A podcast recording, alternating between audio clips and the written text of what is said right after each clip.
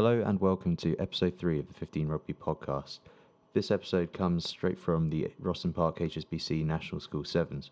I'm Angus Savage, editor at fifteen Rugby, kindly been set up here by Dom Shabo, the organiser at the tournament, and throughout the week we're going to be bringing in a number of guests, including former World Cup winner and British and Irish Lion Jason Robinson, former England Sevens captain Chris Cracknell, current England Sevens head coach Simon Amor, and we'll also be hearing from a couple of coaches within the school game. We'll be hearing a bit about the independent school Lambs as well, and we'll talk to Sam Howard, the former head of rugby at Dulwich College, who won three NatWest Cups and is now currently with Elton College.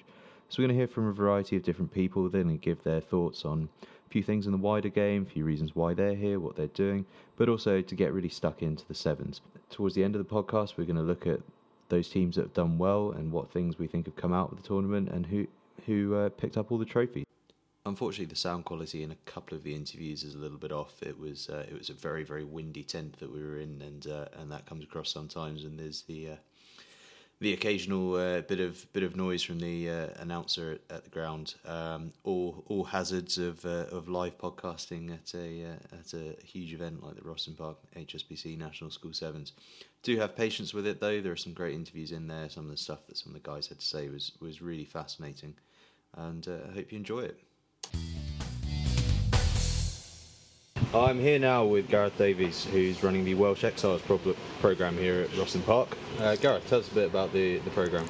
Yeah, hi Angus. Um, the Exiles programme isn't anything particularly new. It's been running for about twenty-five years, and uh, the programme is designed to identify, recruit and develop Welsh qualified players that are based outside Wales. So all our players comply with the uh, Regulation eight of World Rugby Reg, so the players have got to be born in Wales, or have one parent born in Wales, or have one grandparent born in Wales. So therefore they become Welsh qualified, and it's a pathway within the Welsh Rugby Union programme that gives them the opportunity to develop their rugby in Wales. And I imagine Rosslyn Park's quite a fruitful uh, venue for you to come and see see a lot of players that could potentially go along along the pathway. Rosslyn Park's a fantastic event for, event for us. I'm, ba- I'm based in, in, in Wales, so it's very difficult to monitor our players. Uh, bearing in mind we've got perhaps over a thousand players aged between thirteen and nineteen based in all corners of the United Kingdom, and a lot of them are here this week. In fact, we've got over one hundred Welsh qualified players that we know of here this week, and this is a great event where we can engage with the players, engage with their parents and the schoolmasters, and just to see how they're developing in their rugby and to see what where they would fit in into the Welsh into the Welsh system with us. Our programme isn't about isn't just about identifying elite players. It's about providing a pathway for all players in the Wel- in the in the Welsh system, and Rosslyn Park provides that vehicle for us perfectly. Well, yeah, and you, presumably you look at players of all age groups uh, just to give them that opportunity that you talk about. We go down to under thirteen level, really, so it's interesting today seeing uh, the under thirteens playing here today. Um, under thirteens is only about the engagement of it, really. We're not really monitoring uh, how they are, what their standard of, of performance is and so on. It's just the fact that they understand and their parents understand that there's a, a really credible pathway for them in the, Wel- in the Welsh system at whatever level they, they choose to uh, they choose to play at. So over the years, certainly, we've uh, also recruited some significant players from this event over, over the years. So uh, we've been coming here for a long, long time, and we continue to do so. It's a great event, very well resourced, great facilities, and uh, we really enjoy coming here every year. Well, I think I think it's really good what you what you do. And you spoke to me before before we were recording about Um, how quite often it's an opportunity for a lot of the guys that, that perhaps have been cut from academies or haven't quite made academies, and it's an alternative route to getting to the top, which I just think is a really it's a really brilliant thing. You know, I I hate to see players lost to the game. It's really good to see players finding that opportunity and, and being taken through in, in in an environment where you really can look after them. Yeah, we don't target players in academies in Scotland or Ireland or England for, for, for that matter. Um, we have an open door policy, so anybody who's Welsh qualified is very welcome into our programme, and there's a pathway, as I said earlier, for every single one of them. So they may be community players, they may not be playing for the county, they may not be in what's known as a D P P scheme, they might be academy players. It doesn't matter to us at all. What we do is provide a pathway for them which is which is uh, which suits their level, suits their potential, and what we're trying to do is just make sure they enjoy their rugby, develop in the Welsh system, and provide a vehicle for them to continue their rugby in Wales should they wish to do so. Well, it's brilliant. And just a bit about the, the tournament in general here at Rosslyn Park, Rosslyn Park H S B C National School Sevens. It's I just think it's such a such a brilliant brilliant tournament. The, the sheer amount of people here, uh, you know, parents as well as as well as players, um, and the coach, coaches here as well. It's it's a real rugby experience. I think it's sort of.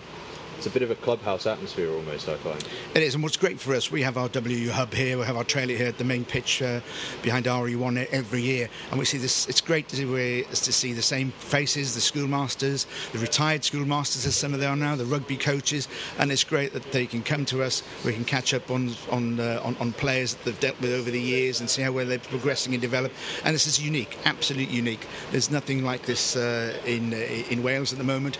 We're starting a big seven Uh, campaign uh, in April. There'll be a big Sevens event run in conjunction with the Earth, um, and we will be looking to looking to look at this sort of structure that they've got here, and uh, and, and try and replicate this to a certain extent. But you're absolutely right. This is fantastic. This, the surfaces are brilliant. Might not be saying that on Wednesday or Thursday later in the week when it rains as you much as it's fo- as the rain hammering down as, as, as it's right forecast. Now. But it is it is unique, and it's great to see so many players coming back and, and staff coming back year after year after year. It's it's, it's a great a great experience. Oh yeah, I, I absolutely love it, and and, and it's, you know, that, that off-field side and the on-field side is incredible as well. It's some, some of the talent that you see here is just incredible, and, and I suppose when you think about it, everyone that goes on to play international rugby for certainly England, but but a lot of a lot of the Welsh players and Scottish players as well, they've come through Rosslyn Park. They've all played here. You know, we're we're watching guys today that at some point some of these guys will be internationals. Um, and I just want to talk about a, a couple of the guys that, that I know have come through your programme and, and uh, have excelled at Rosslyn Park in the past. You've got Will Talbot-Davis, who yeah. was at Solihull. Yeah, Will Will was Will uh, Will was uh, came into our programme when he was about when he was about fourteen. He came to one of our regional camps, and uh, he was always a, always a good player with a great attitude.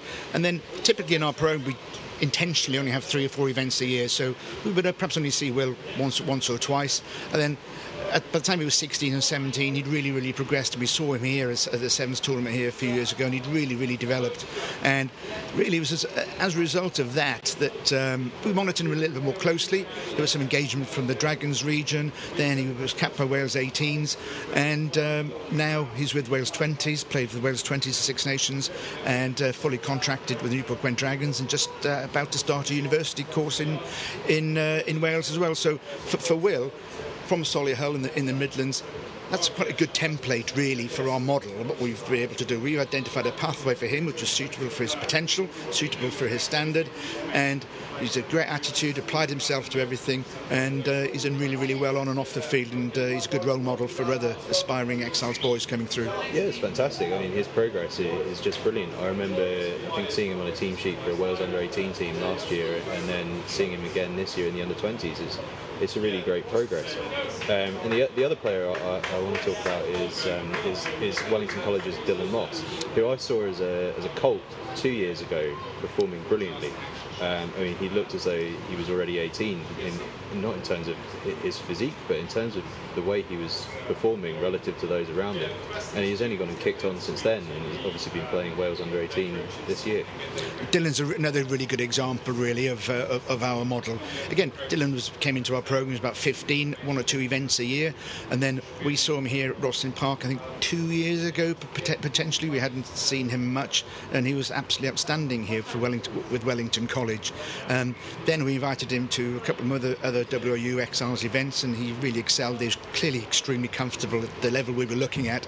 Then he became of interest to the uh, Ospreys region, and uh, having engaged with Wellington College about his development and his, and his opportunities, he's now contracted with the Ospreys while he finishes his education at Wellington College, and played for Wales eighteens last year, uh, young, Wales eighteens again this season, and he too uh, sees the value of combining academic progress with his rugby development, so he too is going to Cardiff University in, in, in September, and uh, we're looking forward to monitoring his progress really well, and uh, we thought we're sure both Will and Dylan have got great futures.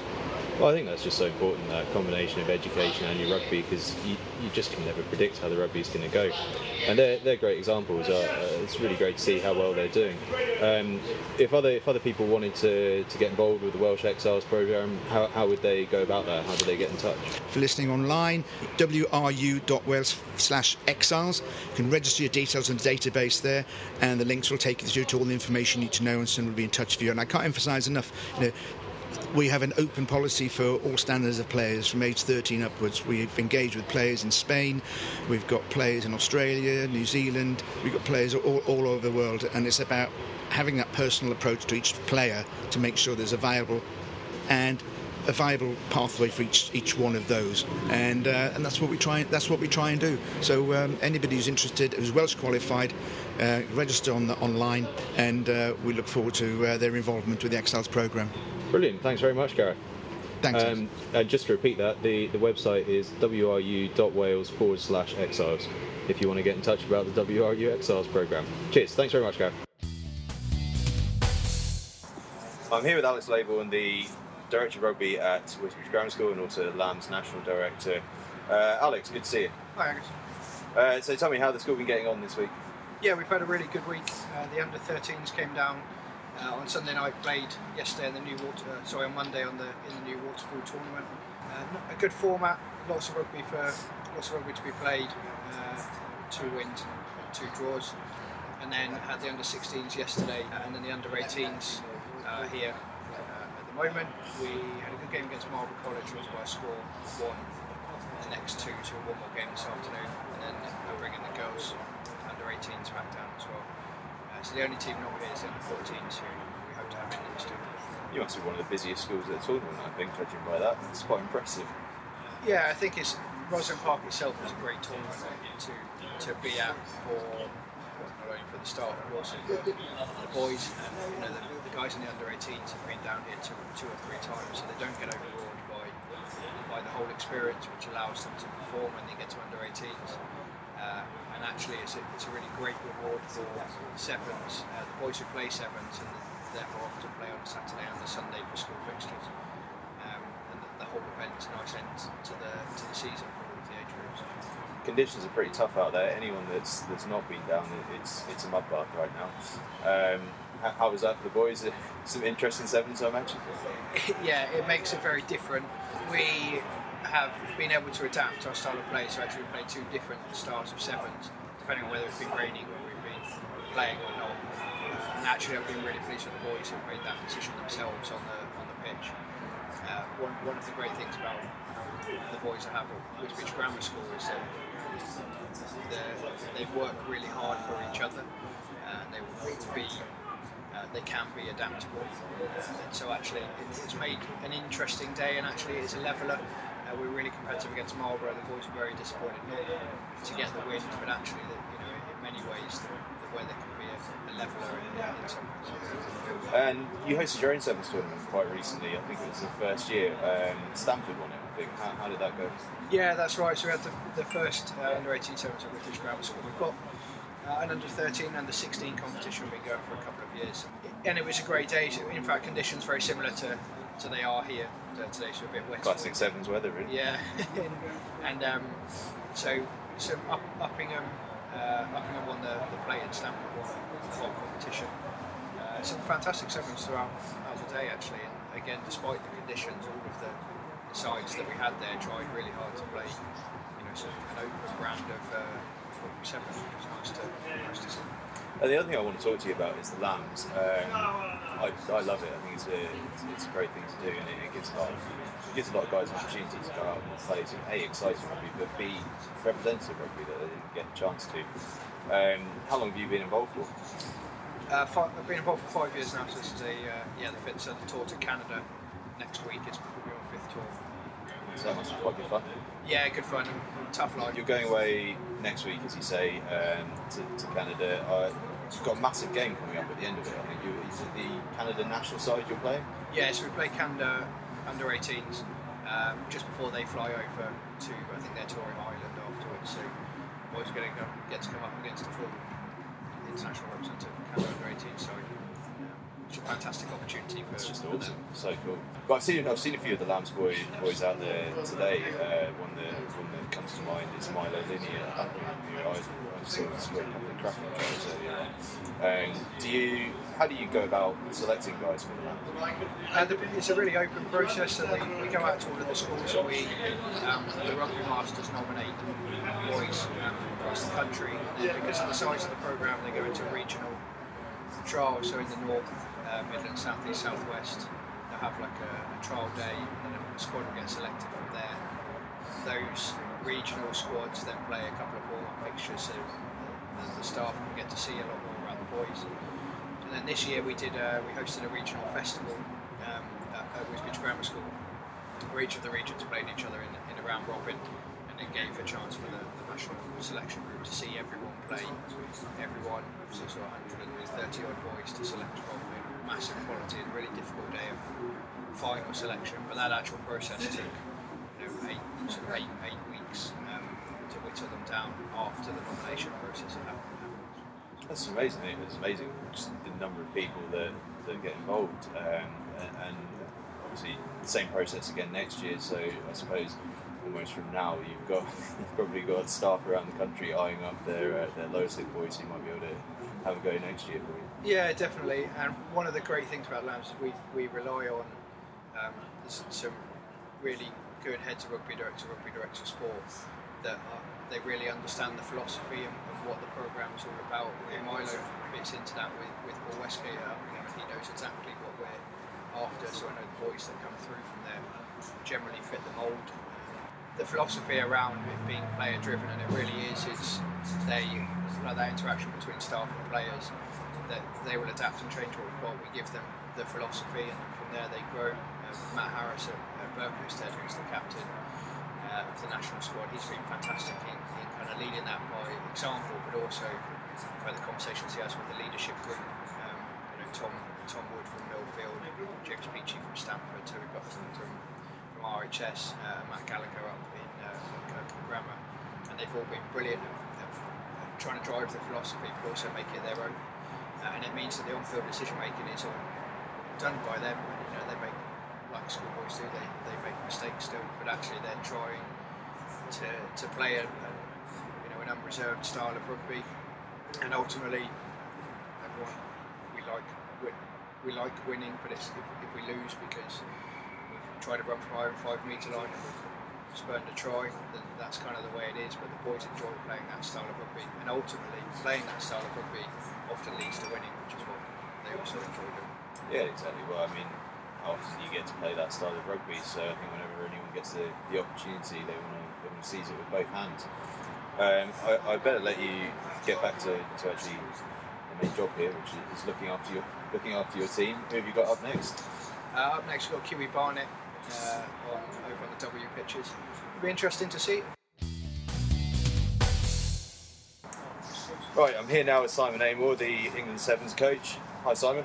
Hi, how you doing? Yeah, very well, thanks. Um, busy, busy old time for you. You've been out in Canada, back here. It's all over the place. A bit of a contrast, though. Bright lights, the Sevens series to a wet field in southwest London. Well, it's just the the beautiful challenges that Sevens brings. You see on the World Series, you go from an incredibly hot place to a very windy place to Uh, a place of humidity and wetness that Hong Kong can be. So it's interesting to see that today. You know, you've got some absolute torrential rain over lunchtime, and seeing the guys battle through that on the pitches was, was brilliant to see that grit and determination. Now it's drying up quite a fair bit, and you're seeing some of those under sixteen guys in the semi-final play some sparkling rugby. So, you know, a really good day. Yeah, I, I've been really impressed by just the how good the style of sevens is that a lot of these under sixteens are playing, particularly where, you know, they're probably They've, they've not had that many games yet, and they're, they're playing stuff that's really pleasing on the eye, which is sick. Oh, it's wonderful. I mean, and particularly some challenging positions where they're pretty, a pretty soggy pitch and a bit of a wet ball on occasions, but the skill level is very good, and it's a huge credit to a lot of the, I guess, the coaches, uh, the schools, the, the the Premiership clubs, academies have been working so hard with these young guys to to, to develop their skill sets. So you can see some good quality sevens on display. One of the things I really noticed, particularly actually as we speak, Wellington College uh, are in their semi-final Colts against Edinburgh, and they're particularly good. His kickoffs have been incredible. It's obviously become known as the third set piece. Is that something well, it's, you yeah, focus on? It's it's more than that in sevens. It's the first set piece pretty much, because there are more kickoffs than there are anything else in the game. And it's pretty simple. If you can win the ball back off the kickoff, then it's, you've got a better chance of scoring tries with the ball than you do without the ball. So the kickoffs is a fundamental part of it. And you're seeing the accuracy in terms of how people kick and how people contest. And there's some really good skill demonstration out there. So it's very, very exciting as a as the person obviously who's coaching in sevens um, to see these young people coming through and have that skill set. Yeah, it's fantastic to see. And obviously the, the school scene is, is where the players have developed that come onto the professional game and into the sevens programme. You've got a guy in the squad at the moment, Ethan Waddleton, who I think is, what, a year out, maybe two years out of school, who's at St Joseph's College, performs well here. Do you, are you here looking at guys who, who might be able to st- make that step up, who perhaps aren't associated with anyone right now? Yeah, I mean, we've actually got in our in our current contracted squad, we've got seven guys that um, were at school last year. So uh, a few of the guys actually played in the final here. Callum Circa scoring course, plenty yeah. of tries, of course, in the final. So he's, yeah, so he's he's with us and progressing really well. So yeah, certainly here to. Uh, it's a brilliant talent identification uh, a few days for us. We've got a few guys we're looking at, seeing if they don't quite make it in their Premiership fifteens academies, is sevens the right route for them. Um, we'll get them on board hopefully and, uh, and give, them their, uh, give them their best chance. Yeah, it's really great to see, and, and of course the, there's the England Academy now, which is a relatively, relatively recent introduction. Have you found that that's made a difference? Oh, I love it.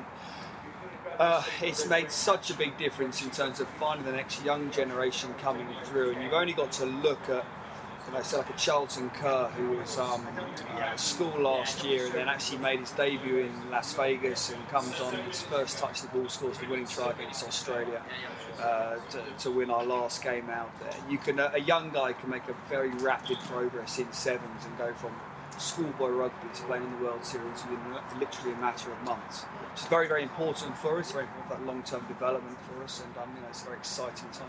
It's fantastic, and from the outside, not a bad lifestyle, being paid to fly around the world playing with sevens, it's not bad. Yeah, I mean, it's, it's a wonderful thing, playing for your country, you go to some fantastic destinations around the world. What people probably don't see is just how hard these guys train. It's pre-season every single day for them when they come back home, and um, you know, they're right on the edge in terms of those fitness levels. They are elite athletes, and um, it's a different level of conditioning towards the fifteens, so they've got a lot of hard work they have to do to earn that right to get on the plane and to earning the seven shirt. The, the fitness is frightening. I, I I don't envy that part of it one bit, I have to say. Um, so is there, are you here for any more of the week, or just, yeah, just yeah. today? No, no, right the way through. So um, got to go back in uh, Thursday and Friday morning. We've got to coach the boys, the the, the, the senior guys, because we we go to Hong Kong in just uh, in a week's time. Um, so we only got back last week from Canada. We go to Hong Kong in a week's time. So we've got to prepare the guys for that one. But Thursday afternoon, Friday afternoon, definitely here looking at some quality sevens and trying to identify some uh, some English seven stars in the future. Well, I hope you do. There's certainly some very good players out there, and uh, and some exciting prospects for the future. Thanks very much for talking to us, Simon. Pleasure. I'm here now with Sam Howard, Director of Rugby at Elton College. Hi, Sam. Hi there, Angus. How you doing? Yeah, not bad. How did you guys get on today? We are still waiting on results, so we're hoping to go through as best runner-up. Uh, we lost first game in the wind and the rain, but we've scored over forty points in the so last two games. So the result of the two so semi-final matches in the Colts tournament. Tomorrow, that's the aim. Wellington yeah. seventeen, Bedford fourteen, and Millfield fifty-one, R T F I was ten. They always seem to be the same. So, so congratulations to Wellington Park, and Millfield, who will go through to test the final of the Colts tournament. Uh, we've just seen the Cobb semi-finals at four forty. Phenomenal. Like the game between Sebra and Wellington was absolutely that match top class. Like, obviously they were both in the final so last year, the final of the Colts tournament. Immense game of rugby. Like, I feel Wellington a bit will play Millfield. So well. That they match on R E one at four forty, uh, and again the massive Wellington side, to be fair, a brilliant as well. But there's one thing that Wellington have been catching eye on all week, their kick-offs, unbelievable, the height they get. Well, the fly half, the kicker, uh, he's exceptional, but like he must have made five or six twice over tackles in that semi-final as well. So, but yeah, the kick-offs in sevens are key. If you can get that ball back, um, especially with the players they've got, then it makes a massive difference. Yeah, it's massive, and uh, you're going to keep an eye on the cup as well. You're obviously in the bars, but it's all going on all around. Well, you don't really know what's the bars or what's the cup, really. If you've got Bromsgrove can enter the bars, and they've won the NatWest Cup for the last two years, and Epsom seem to be in it. So I think there's still that slight controversy of who goes into what competition, which is, seems a bit bizarre, but most of us know which team should be in which competition. Yeah, we spoke to Dom about it before in our, in our preview, and uh, he, he had some pretty strong views on, on, on which team should be about and which one shouldn't, so hopefully as time goes on. Yeah, we're, we're getting there, I think, and but everyone knows, everyone knows where you should be, um, so I suppose it just depends on what, what you're like as a school and I suppose if your headmaster wants you to win something, it doesn't matter what, then that's what you do. If we all keep putting the pressure on, we'll get there eventually. I think it will happen. It'll be fine. It'll be fine. Um, so uh, you guys generally, you've obviously been at Elton now for just over a year. Yeah, so uh, this is, I was joined in January last year and absolutely loving it. Sort of, always, a, this sevens programme, I've always sort of believed that you should have run a good sevens programme, and the boys, boys have bought into it and played really well. We got to the final of the, the Ken Cup uh, two weeks ago and played at Tunbridge, which is always great to play them at sevens. That's uh, and they were, yeah, and they were excellent. But the boys really played well and learned from it, learned from playing a school like Tunbridge. So hopefully we can go through and come back tomorrow, because that would be a big achievement for the boys. Yeah, I know it's a it's a, it's a big thing for you, the sevens. I remember speaking to you when you were at Dulwich, and your your one frustration, uh, all the success in the fifteen-a-side field, was that you uh, you weren't able to field the size you wanted for the sevens. Yeah, and it was, the irony was, the one year that we really thought we could have a go at it, um, we didn't think we'd do as well as we would in the fifteens, which was that last year when we got when they were actually on the same day. Yeah. Um, and we'd said that no matter what, if the if the final isn't on the same day, we're going to go for Rosslyn Park anyway. Um, but we couldn't do it, unfortunately. I'll tell you what, thank God now it's on different weeks. Isn't that an improvement? It, yeah, of course it does. It's perfect. This is, it seems to me like a perfect way of doing it. I have this week now, and then the NatWest finals next week. That makes so much so much sense to me.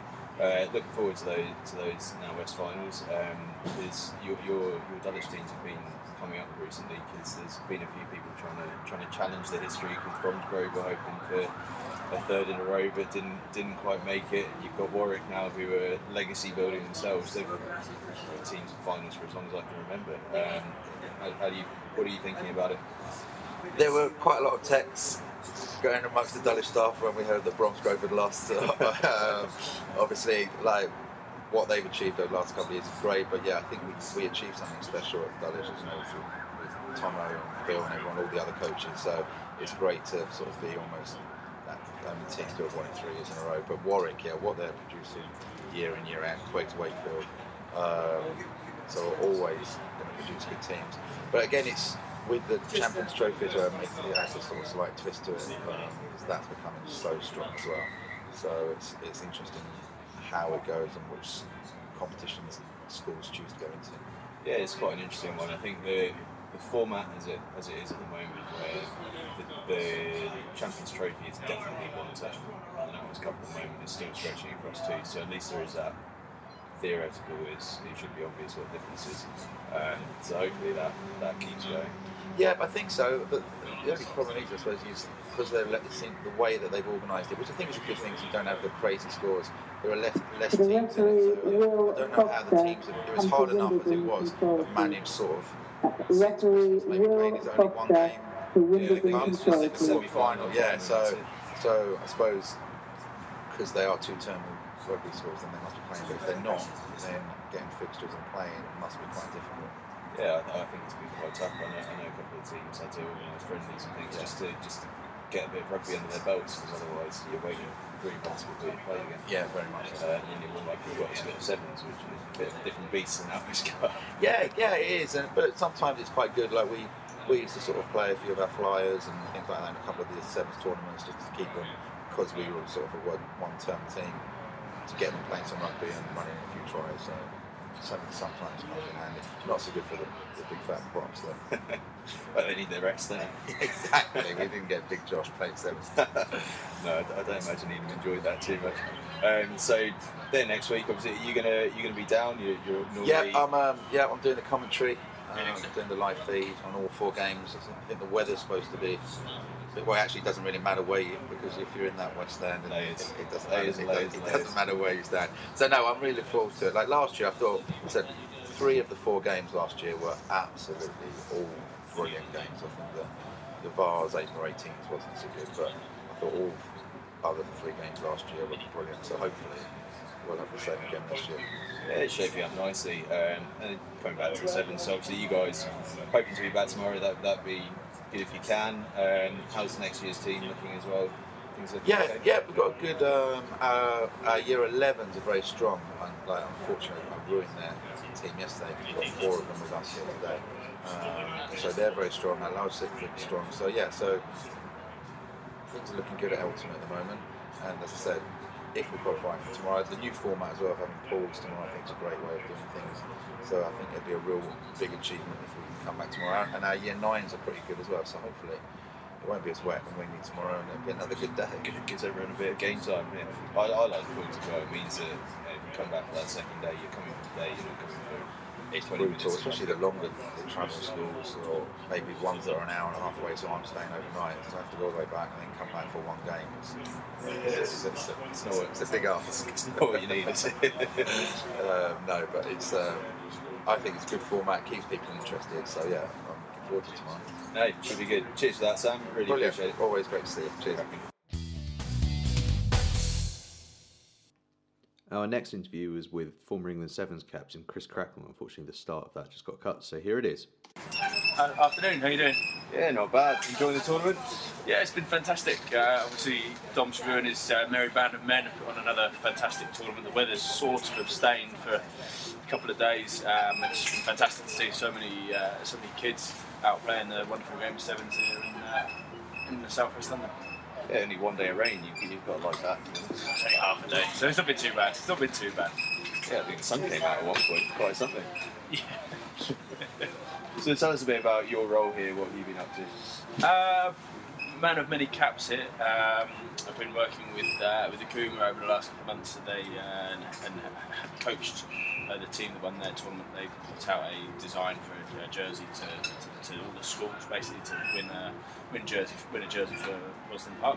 Um, Elton College won that, so I went up there and did a bit of a coaching seminar to them.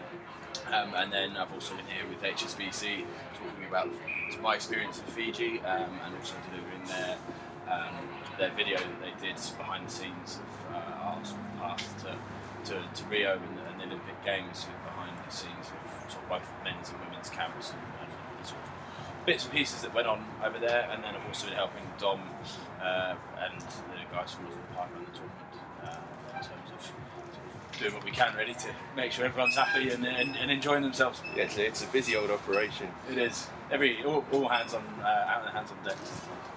Uh, thinking about Fiji, actually, I was I was there for one of your talks with the with the video of the, the sevens, um, and it was a story you told that I just think is fantastic. It'd be good to hear it for anyone that hasn't. About one of the lads you had on his boots. You know, uh, Jerry Tuai with knife and fork on his feet. Yeah. So uh, Jerry Tuai was is, is the playmaker for Fiji Sevens, and he's a remarkably talented individual. And his his mum, when he was a, a child, used to write knife and fork on his, on his boots um, as as inspiration to him to use his his feet and his, his God-given talents as a rugby player. Um, to go out and provide for his, his village um, and his family and, and, the, and the surrounding uh, people that they looked after. And, and if, you, if you know your Fijian culture over there, the villagers don't just sort of, um, it's not the case of looking after your immediate family. Quite often it's about supplying for everybody. And, and Jerry's village uh, is a very poor settlement outside of Suva, um, and they had no running water, no, running, uh, no electricity. Um, and Jerry playing for the national team and going to the Olympics enabled him to earn enough money to be able to provide that for, for not only his family but his village as well. So, you know, his, his inspiration came from his mum writing knife and fork on his boots, um, and it's, uh, it's a fantastic tale. And he, he got his dream, which is to go to the Olympics and play for Fiji, and he's one of the one of the few that hasn't left the country because his, his desire is to be, you know, the next great after Waisali Sirevi and continue to support his family and using the vehicle of, of rugby to do that. I just think it's an amazing story, and, and it's actually it's it's so important that people at this tournament in particular hear it. You know, the, it's a it's a real contrast perhaps to, to what most of us here are, are used to, and, and perhaps we don't really see that side of it. Um, what we do see at the moment is that some of that exciting Sevens style has been has been brought to the picture. Some of the play has been up there with as skillful as I've seen at times. It has. It's been fantastic, and it paid to almost, uh, you know, Millfield's favourite yesterday in the under sixteen final. They were, you know, do or die at all costs, and Wellington came through and beat them. Um, in the end, last play of the game for very uh, some great attritional work, great breakdown. But Millfield really did try and play it from everywhere, and it was fantastic to see. And it's great to see so many kids hopefully watching the Olympics and being inspired that they can play that brand of rugby, and, and it's exciting to watch, it's exciting to play, and they're not just playing ruck-to-ruck football, you know, they're actually going out and trying to be creative with what's in front of them.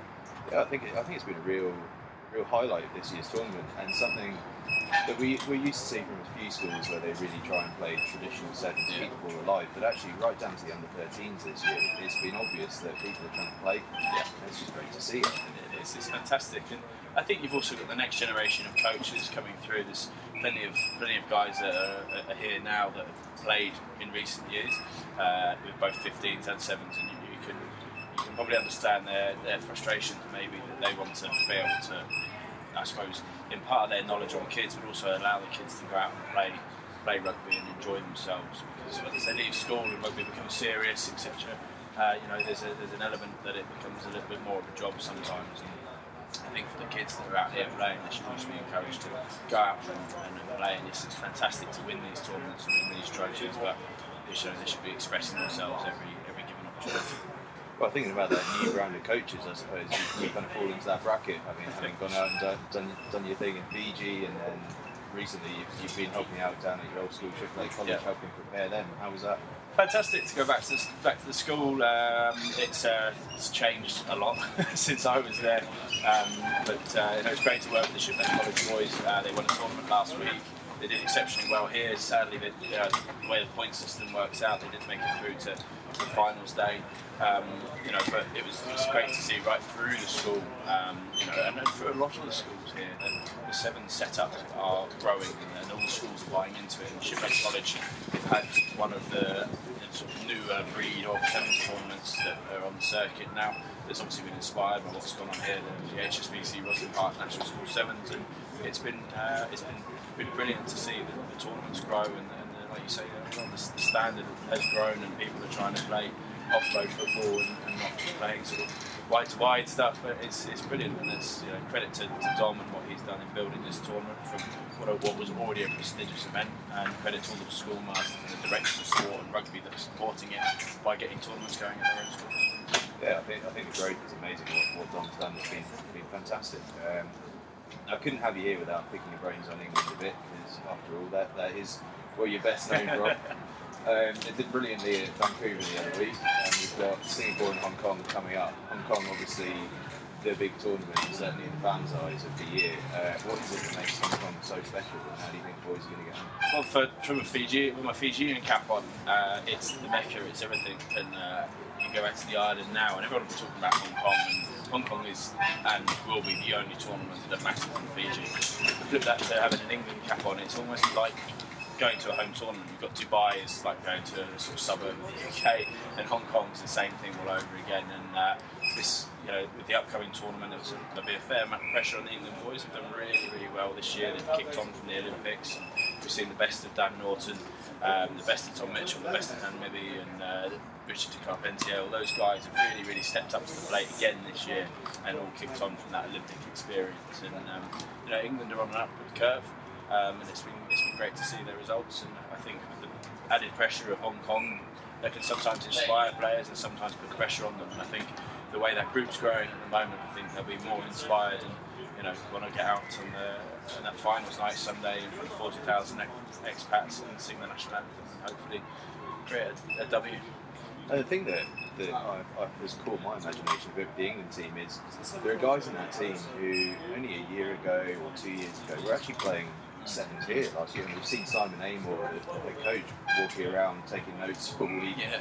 You know, it's it's not that far away as a dream for some of these guys. No, and it shouldn't be. I think, you know, you, you get to your senior year, senior year of school, and a lot of these guys that have one eye on, uh, on, on going to university, and I think, you know, that university pathway is now opened up, especially with Tom Mitchell and Dan, Dan Bibby becoming such success stories off the back of it. They've, you know, played schoolboy rugby, played here, got to university, played university rugby, and then been picked up by the Sevens programme. And I think, you know, the, the way rugby's gone and the development within the schools is that um, gap between being schoolboy and going to play men's rugby has gotten smaller, uh, because the development of, of, of schoolboy rugby and the guys that are coaching within those setups, um, and now the channels that are brought, brought through as well in terms of academies, et cetera, et cetera. Um, and obviously having people like Simon and I saw Tony Rocks down here today as well.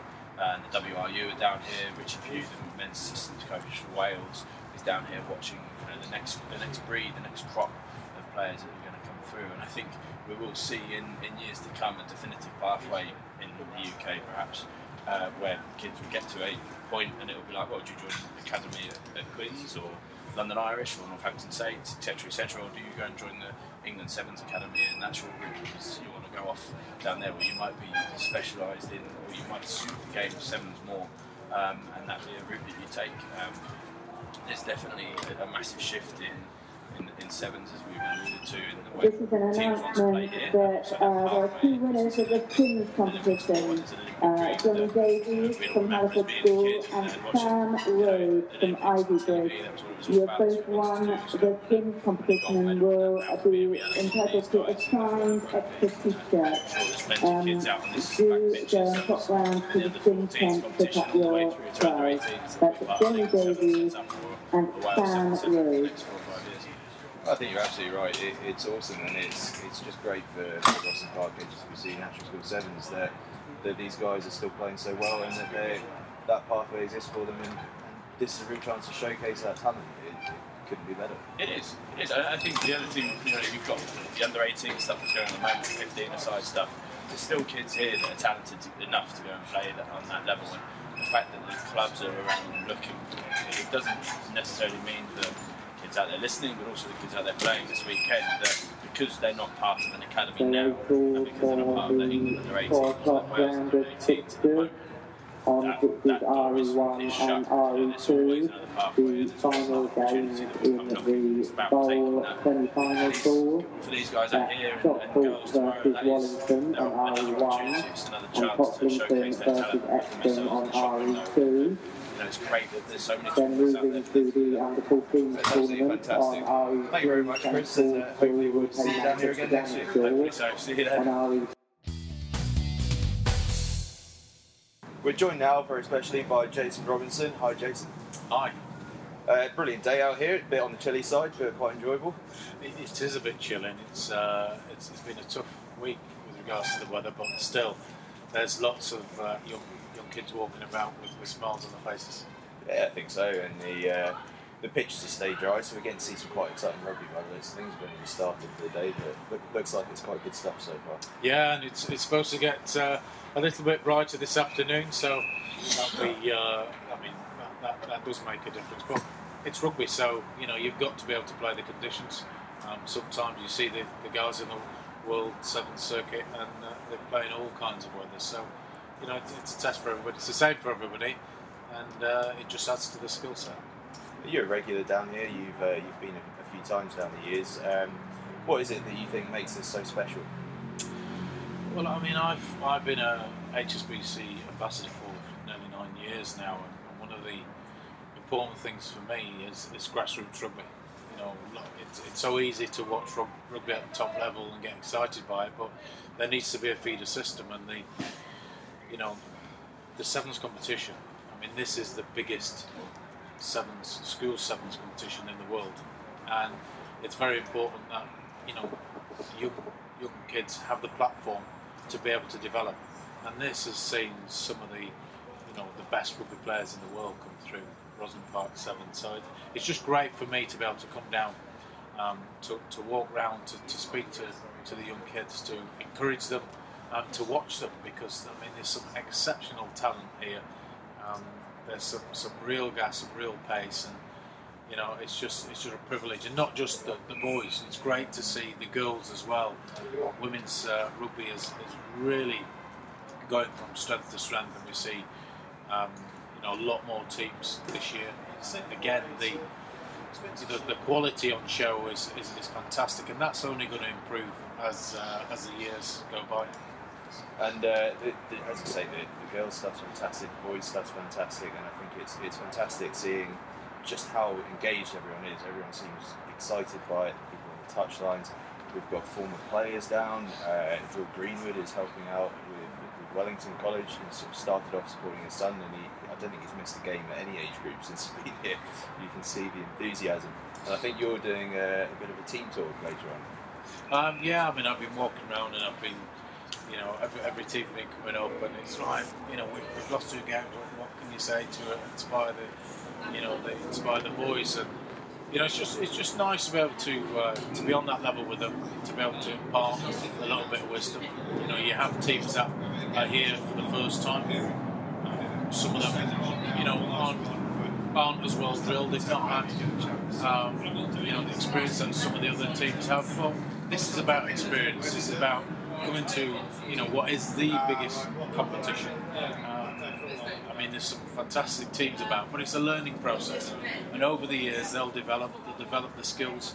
Um, a lot of them have had the experience now. They know what to expect, and, and, and they want to get better. And, you know, it's, it's, it's by coming here and seeing what it's all about um, that really gives them the hunger to, to, to improve as, as players. But, you know, again, it, it's just great to see the support from, from parents. You're just talking about Will Greenwood there, you know, a Rugby World Cup winner, and he's stood on the sidelines, he's cheering on his son, and he's also, you know, being helping out Um, other teams, so it's it's just it's just great to see the rugby community come together and and just enjoy it. Even though the weather hasn't been great this week, you know, it's all about enjoyment. If you're doing something you enjoy, you'll definitely improve.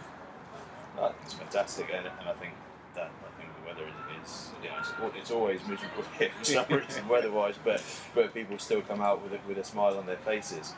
Um, you're you've obviously had a rugby league career, rugby union career, England, the Lions. Did you ever get to play much sevens in your time? I I didn't play an awful lot of sevens. I played um, club sevens. I played in the Middlesex sevens um, with Wigan when I when I played rugby league. Yeah, it was great for us. We uh, were invited and we, we won it uh, first time round. But you know, you just look now at the way sevens has come on over the years. It's completely different. You know, the H S B C. Um, Sevens World Series has just gone from strength to strength. You see the inclusion uh, into the Olympics, which has been massive in, in terms of um, just people seeing sevens, some for the first time, and just seeing what a great sport it is. But I, I you know, I, I sit. I'm, I'm lucky enough to, to travel around the world with H S B C um, and, and watch. You know, I'm going to sit in Hong Kong in a couple of weeks' time, but you know, the, the, the players now, the, the way they've developed, the fitness levels is unbelievable. I, I have played rugby league at the highest level and rugby union fifteens at the highest level. But if I look at it now, and people keep saying to me, "Oh, you would have been great at this," and I think maybe, but I'm not sure I would have uh, wanted to uh, put my, my body through, you know, some of the pain that these guys go through, because you do have to be exceptionally fit, and you, you look at the skills on. Show, you know, if you look at the Fijian team and all the, you know, the skills and the back passes and that, and, and that only comes through a lot of hard work and, and, and dedication. And you know, it's it's just great to see how how it's progressing, but also it's great to see, you know, grassroots getting better and better, and, and the feed into that system.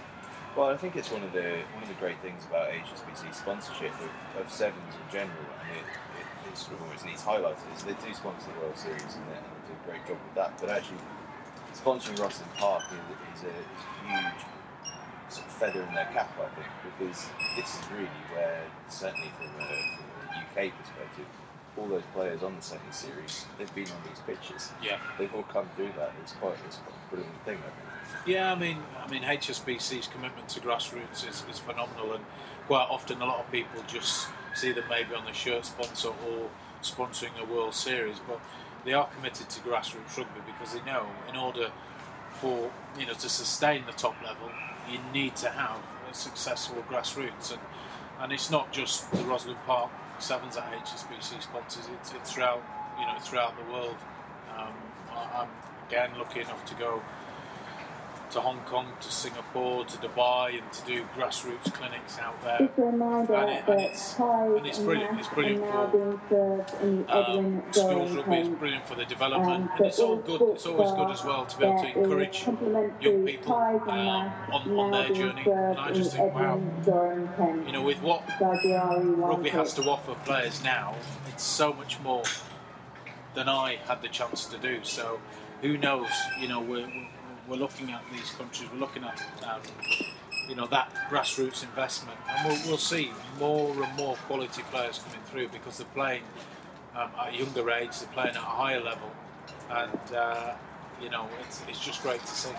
Well, I mean, I, I know for a fact there are a couple of guys in the England squad for, for the upcoming, certainly for the last couple of sevens tournaments, and I'm sure for the upcoming ones, who were playing here last year.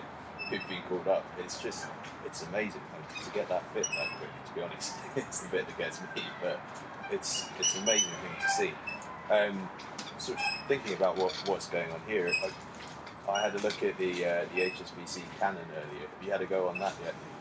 Um, yes, and I think what the key. Well, I think the key to the canon is you need long arms. yeah, long, long, long arms, and to be able to move your legs around while you've got three balls holding between them. Yeah, yeah. My my my hands are the size like big strops, so I'm not. I'm, I can catch one ball very well, but uh, you know, give me seven, and I, I struggle with that. But it's great. It just you know that obviously is a bit of fun, but you know, rugby is about basics, and it, just even with a canon catching a ball, you know, it's it's. I mentioned before about the Fijians and all those back passing and everything else, but ultimately it comes down to basics. So whether it's catching, whether it's passing, you know, working on that footwork, and you know, they're all the basic things that these players need to keep working on in order, you know, to get better. And if you can get that right, if you can get that, uh, um, you know, the basics right, then you can then add on the skills. And you're talking about guys only playing here um, a year, two years ago, and now on the World Sevens Series. I mean, that's phenomenal, and that just gives everybody else hope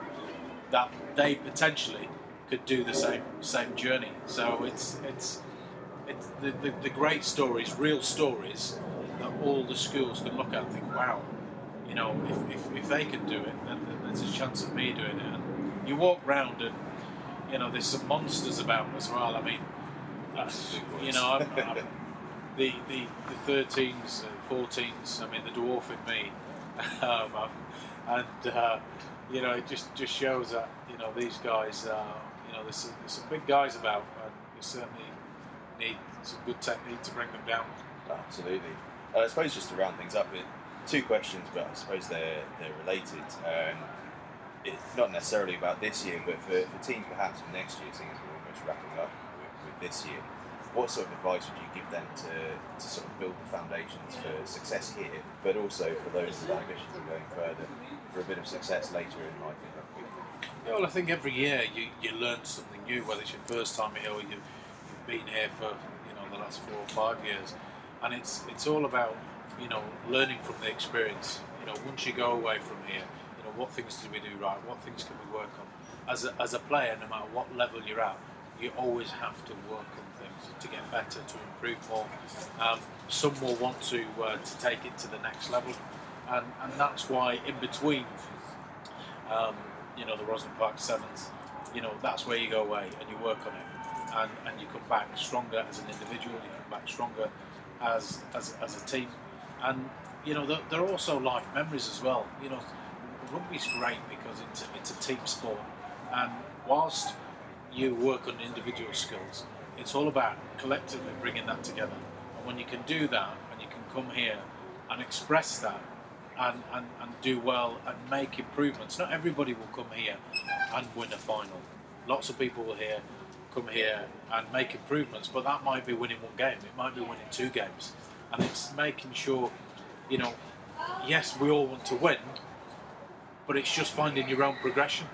And, and, and for some that is, is very different. So as a team, some may go away and think, right, next year we just want to win two games. We just want to win one game. And if you know, if we can keep a, a team to nil, or if we can score a couple more tries, and it, and it's you know it's just working out where you want to be as a team and, and realistic improvements. But you know, everybody will come here with lots of expectations, um, hopes and dreams, and uh, it's it's all about you know trying to to make sure you go away realistically and think you know what can we work on, how can we get better, and ultimately you know there will be players here this year that we might see in the Sevens circuit you know next year, the year after, and and that's what's exciting, because it is grassroots, it is about development. Um, but it's all about that excitement as well, that we potentially have some of the future stars of World Rugby here. I think you're absolutely right, and I think guys like you coming down provides an extra layer of excitement for everyone here as well. It, it helps you know, the kids who want that little bit of inspiration and spark to get going. It's just an extra something on the day for them. I think, I think it's absolutely brilliant that you come down and what you do with H S B C. And I think the, uh, the Rosslyn Park H S B C National School Sevens is, is all the stronger for it. thanks very much for coming down and uh, enjoy the sunnier weather over in Singapore and Dubai and Hong Kong. Yeah, thank you. Cheers. It's been absolutely fascinating to hear from from all these different guests, and, and some of their opinions are, have been really interesting. And it, and I think what's really come out of it is is just how many players here are um, have really shone and put themselves in the shop window for, for future opportunities. There's a lot of guys here that are on the cusp of, of perhaps a professional career, but who, who are just on the edge looking in right now. And you can tell, particularly from, from what Simon Amor was saying, that this is a real opportunity and has been a real opportunity for some of those guys to, to progress through, and particularly some of these guys that have won have won tournaments, and girls, of course. Um, I'll start though with the with the prep and junior tournaments, just rounding them up. Uh, obviously, there were no no winners, which it, it's made it a bit of an unusual competition this year because of the waterfall format. But I think what we've seen is, while the, the lack of a winner and loser it, it obviously causes some controversy, and it does take something away from the game, although I should point out, of course, that it's it's an R F U-mandated thing. Um, what's definitely been true is that there's been a real joy about the play, and I think particularly having the prep schools on the Friday has, has been a really good move for, for certainly their enjoyment of it as a day. I, I, if I'm honest, I think perhaps their profile hasn't been as high as it might be, but I think having for those kids being surrounded by all these under eighteens and under fourteens and the girls, there's a real sense of inspiration there about what they could go on to become, and they see the interest in that and they want to to go on and do that. So yeah, it's been it's been an unusual junior and prep format this year, but it has its positives and it, and its negatives, and and I certainly think the rugby hasn't suffered for it, which is, Let's let's be honest, is the most important thing, and the kids have enjoyed it, and, and that's really all that we, all that can be asked is that the rugby's good and that people playing enjoy it. Uh, looking at the under fourteen tournament that finished on Friday and was won by Wimbledon College, one of the great stories, one of the absolutely brilliant stories. Wimbledon College faced Glantaf from Wales in the final of that tournament. Um, interestingly enough, at under thirteen level last year, these two met in the final, and Wimbledon College won that, and these two have been the standout sides throughout the under fourteen competition this year, met in the final, and again, the same result, Wimbledon College take the win. Uh, an absolutely fantastic final, a fantastic story, um, and, and only the only shame in it, I suppose, is that uh, I've I've been herring around all, all week and haven't been able to, to perhaps give it as much attention as I, I wish I'd been able to, but It was it really was a fantastic final, and it was great for the Glantaf guys to, to have Jamie Roberts stop by. An unplanned visit as well. He was just driving home on his way from training and remembered that he uh, his time at, at the Rosslyn Park Sevens and, and popped in to say hi to, to the Glantaf lads and to support them on their way, and, and no doubt that made a big difference to them in their push. Ultimately, they came up, came across a Wimbledon College side that was incredibly quick, incredibly skillful, and, and I think are a team that are well worth keeping an eye on over the next few years. Keep an eye on them in the under fifteen NatWest Cup next year, and you'll probably see them at Colts level two years' time. Uh, looking in age group up, the Colts tournament, uh, Wellington College won that, and they were outstanding. They were the standout team in, in, in under sixteens, um, possibly the standout team across all age groups. If I'm honest, some of the rugby they played would not have looked out of place in the in the under eighteen cup competition. They they were outstandingly good. Uh, their kickoffs were a thing of beauty at times. The, it looked as though early on they may just breeze through the entire tournament without much of a challenge. But um, but against Sedbergh in the in the semi final, they they really were challenged, uh, and that was that was really good for the tournament, because I think it gave the people on the other side of the draw that bit of belief that no, hang on, these guys these guys are beatable. And when Millfield, of course, they're great rivals in that sense of uh, schoolboy rugby giants, uh, met them in the final. We got a fantastic game. Uh, Millfield were in the lead going into the last thirty seconds of the game. Wellington College levelled it right in the corner, and then in the last play of the game, well into the red, Wellington College get the second try to take the win. It was just, it was heartbreaking for Millfield, but the deserved winners overall from the competition, and and a fantastic, fantastic way to win. It was, it was one of the real moments of the week, and, and I think certainly those watching on the live stream and around the pitch were were thoroughly excited by the entire thing. It was it was truly brilliant rugby. Uh, the girls' competitions, they they went, certainly on the surface of things, uh, as you might expect. Hartbury College once again winning the uh, the girls' A C E R competition, beating Filton College in the final. And in the girls' competition, Amman Valley from Wales picked up a third title in a row. They beat Blundell's in the final. An unbelievable effort from Blundell's. This is their first year at Rosslyn Park. I think it might be their, their first year playing girls' rugby at all. To reach the final, just an incredible achievement. Um, and their semi-final was a thrilling game, absolutely thrilling. They won it in the, the last play of the game against Haileybury, another school with an up-and-coming girls' programme.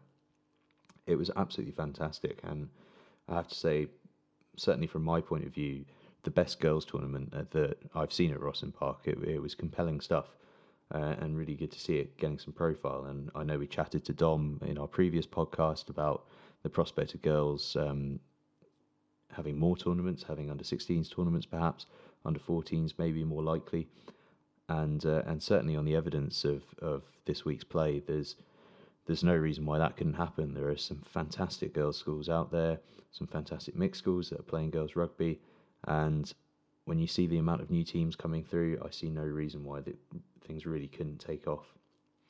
A uh, quick look at the Vars tournament. There were worries before the Vars tournament for, for a number of people that some of the sides in there were the wrong sides. They should perhaps have been in the Cup. There weren't a lot of them. There was probably only a handful. Um, but there were concerns that perhaps they would they would steal the thunder of, of those sort of, in inverted commas, uh, proper Vars teams. As it turns out, those concerns really were relatively unfounded. Uh, it, it was a brilliantly open competition uh, and and incredibly competitive. It was a real shame that on the Wednesday the weather was so dire, because it, it did ruin a few teams' chances who were trying to play some rugby, but some simply couldn't uh, couldn't stay upright or keep the ball in, in hand, which was which was unfortunate, but is is just the way of sevens in the U K at, at this time of year. Uh, it was eventually won by St John's Leatherhead, it, fittingly so. They they were they're truly outstanding throughout the week. Um, they carried on that form that they showed at, at the Surrey Sevens, and, and were were absolutely brilliant. They played Cheltenham College in the final, uh, and uh, who who were also very very good. But it went to the right side, and and importantly for the competition, St John's are they are of our side. Uh, they're They've had brilliant results this season, and, and they're they're on their way to becoming a cup school. But they, traditionally speaking, they're a Vars school. It's only in the last couple of years that their rugby program has has started to um, to excel. So I think I think they were in the right competition, and I think it's good that a team that's in the right competition won that.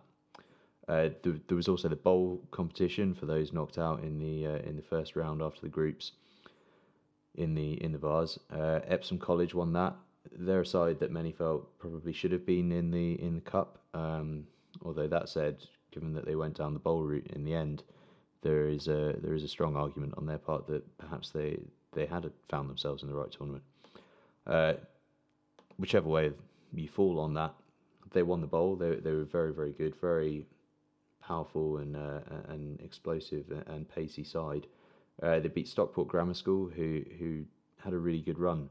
Interestingly enough, and um, as we heard earlier in the podcast from Sam Howard, who was waiting patiently for, for results at that time, uh, his side lost to Stockport in the group stages, but in the elimination round, they actually beat Stockport, just a quirk of the draw that they ended up playing them again. So his uh, his Elton College side ended up having a, a decent crack in the uh, in the in the Vars side of things, while Stockport ended up going all the way to the bowl final. So it's uh, it just shows you how close things are in this tournament, and how, how how any team can can do something special. And I think that's what brings us all back, is that a lot of the time, and particularly this year, you just don't know who's doing what, who who's capable of doing what. It's it's extraordinary the amount of confidence that sides get from a few wins, and then it just snowballs from there. Looking now at the cup competition, we'll start with the plate, and I want to start with the plate because in the under fourteen plate, which I haven't covered yet, Woodhouse Grove picked up the title, and the reason I haven't covered it yet is because they also won the plate at under eighteen level. Fantastic achievement, the only side all week to pick up two trophies, Really, really good stuff. And they beat Rosslyn Park Legends in the final in the form of Wellington College.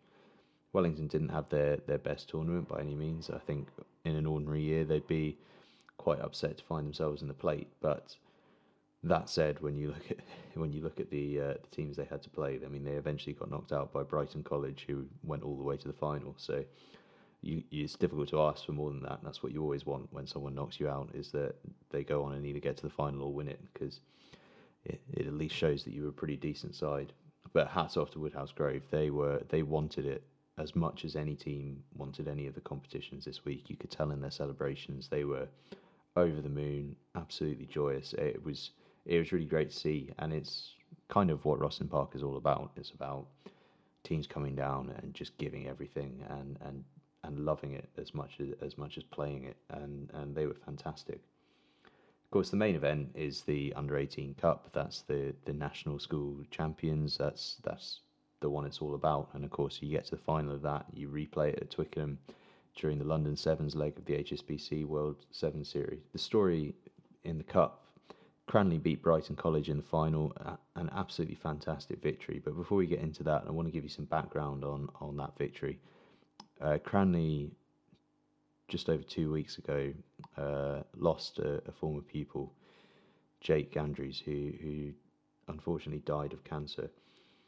Um, Jake had, had, had left the school um, last year. He just turned nineteen, um, but was still very close with with a, a number of people at school and in and in the rugby team. Um, and his his funeral was actually on the day of of the final. Um, the school had offered all the, all the guys the opportunity not to play, to attend the funeral instead, but to a man they, they had agreed that the best way to respect and remember Jake was actually to go out and, and give their all for the school, for themselves, but but for him and for, for his memory. And they couldn't have done a better job of it. It was it was genuinely moving to see. Um, I think I think everyone who knew the story on the touchlines and on the live stream would agree with that. It was it was inspiring at times, um, and you could see it in the desire of the players, and, and to sort of circle it to rugby, that desire, that inspiration, that determination to, to play for, for a higher cause almost came out throughout the competition. In the elimination round, they fe- they faced Beach and Cliff, who knocked them out of the Surrey Sevens competition. The game went to extra time. S- Cranley won it dramatically with a with a sudden death try, and that was just a sign of things to come. In the quarter-final pools, they faced Brighton College, again a last-minute try to win it. Then we get to the final, slightly different story. Score-wise, they actually won it reasonably comfortably, but this was a hell of a battle. It really was a hell of a battle, and um, anyone who tries to suggest otherwise based on the scoreline wasn't watching the game. Uh, these two teams have been inextricably linked all uh, all season. They they've barely been able to be separated. Their fifteen-a-side game was six three. They met in the Saint Joseph's Festival final, where it was a ten-all draw. Cranley picking up the trophy based on scoring first. I think they then met at the Hampton Sevens, where they had a five-all draw, and then here at Rosslyn Park in the quarterfinals, they had that last-minute try for Cranley to win it. Luckily, we were treated to another another great game between the two, because the top two teams in those quarter-final pools qualified, and Brighton got through their semi-final nicely to, to get to the final, um, where we were just treated to, to a fantastic game of rugby. It was physical, it was fast, it was intense, it was everything you'd expect a Rosslyn Park final to be. And almost the, the setting of the sun as it was all going on just added to the drama. It was... It was truly brilliant, and in the end, when you saw just how much those Cranley boys were giving and, and how much it meant to them, you couldn't help but feel that the, the right side had won the tournament. Brighton College, you know, would have been e- equally deserving winners, but it was hard not to, to be inspired by, by what Cranley were doing. Aside, remember that we're not especially fancied to to go out and win it. Um, They were expected to perform well, but but they were they weren't probably among people's top five picks. Um, they raised their game. It, it was truly outstanding. And what's even more outstanding is that they, they become the first side since Millfield, I think since two thousand nine, two thousand ten, to retain the under eighteen Cup. And when you look at how competitive the Cup is now compared to then, with the um, the move away from the festival in the tier below to, to a Vars format and making all the top teams play in the Cup, um, to go back-to-back in, in that scenario is, is just incredible. Uh, and they deserve every credit that can possibly be thrown at them, because that is that is a tough ask. This is a school now that is back-to-back Rosslyn Park champions, they're Saint Joseph's Festival champions. It's hard to get much better than that. They they really are outstanding, and, and everyone involved deserves just the most enormous credit. Overall, with the tournament, I think four days of sunshine out of five. People people have got to be happy with that. Wednesday was a bit wet and miserable, but you've always got to have one day. And I just think we we need to cover a few of the people that we, we didn't get to speak to on this podcast, but who, who did some some fantastic work throughout the week. Um, the commentators, Dave Rogers and Nick Heath on the live stream, what an outstanding job the pair of them did uh, it, in some very unpleasant conditions at time. They, times. They really were outstanding, and um, provided some good good entertainment for, for everyone watching on the live stream. Uh, and if anyone saw the article in the Times on the Tuesday talking about live stream, you'll see how important that is. Uh, the sponsors were all brilliant. I'm under no obligation to, to say that, but but they really were. They they helped make the event feel special and feel big, and, and make everyone involved feel like they're part of something really unique and, and important. Um, and then lastly to, to Dom Shabo and his team, um, thanks to them for, for having us along and for treating us so well, and, and giving us the space to to do all of our work, and um, thanks to them for putting on such a fantastic tournament. I think everyone involved, everyone that watched it, everyone that, that had someone, be it a child or, or a relative or a friend that was playing in it, would agree this is this is the biggest and best tournament in the U K and, and possibly in the world. It's it could not be a better advert for, for schools rugby. Um, we can't wait to be back again next year. Um, that's it for this podcast. Uh, it's a bit of a bit of a long one, but hopefully you love those interviews. I, I had a great time talking to everyone. Apologies for the quality of some of the sound. We were getting a real battering from the wind at times, but uh, hopefully you can you can hear through some of that. And uh, we've kept it in because I think it was it was worth hearing what everyone had to say as much as we possibly could. So hopefully that comes across, that they uh, they had some great stuff to say. Our next podcast will come to you after the NatWest Cup Plate, Vars and Bowl finals, which should be some fantastic games of rugby. Uh, we're really looking forward to them. We'll be joined by a guest host. Uh, we'll confirm that later later in the week for you. Um, but we'll be talking all about NatWest Cup and how that was, and we'll hopefully have a little bit of a look back and get their take on Rosslyn Park as well. Um, in the meantime, if you've got any questions, please fire them in. Your questions help us make a good podcast. The more you give us, the more we can answer, the more we can get stuck into the topics you want to hear about. We're on Twitter at fifteen rugby x v, Facebook fifteen rugby, or on email writers at fifteen rugby dot com.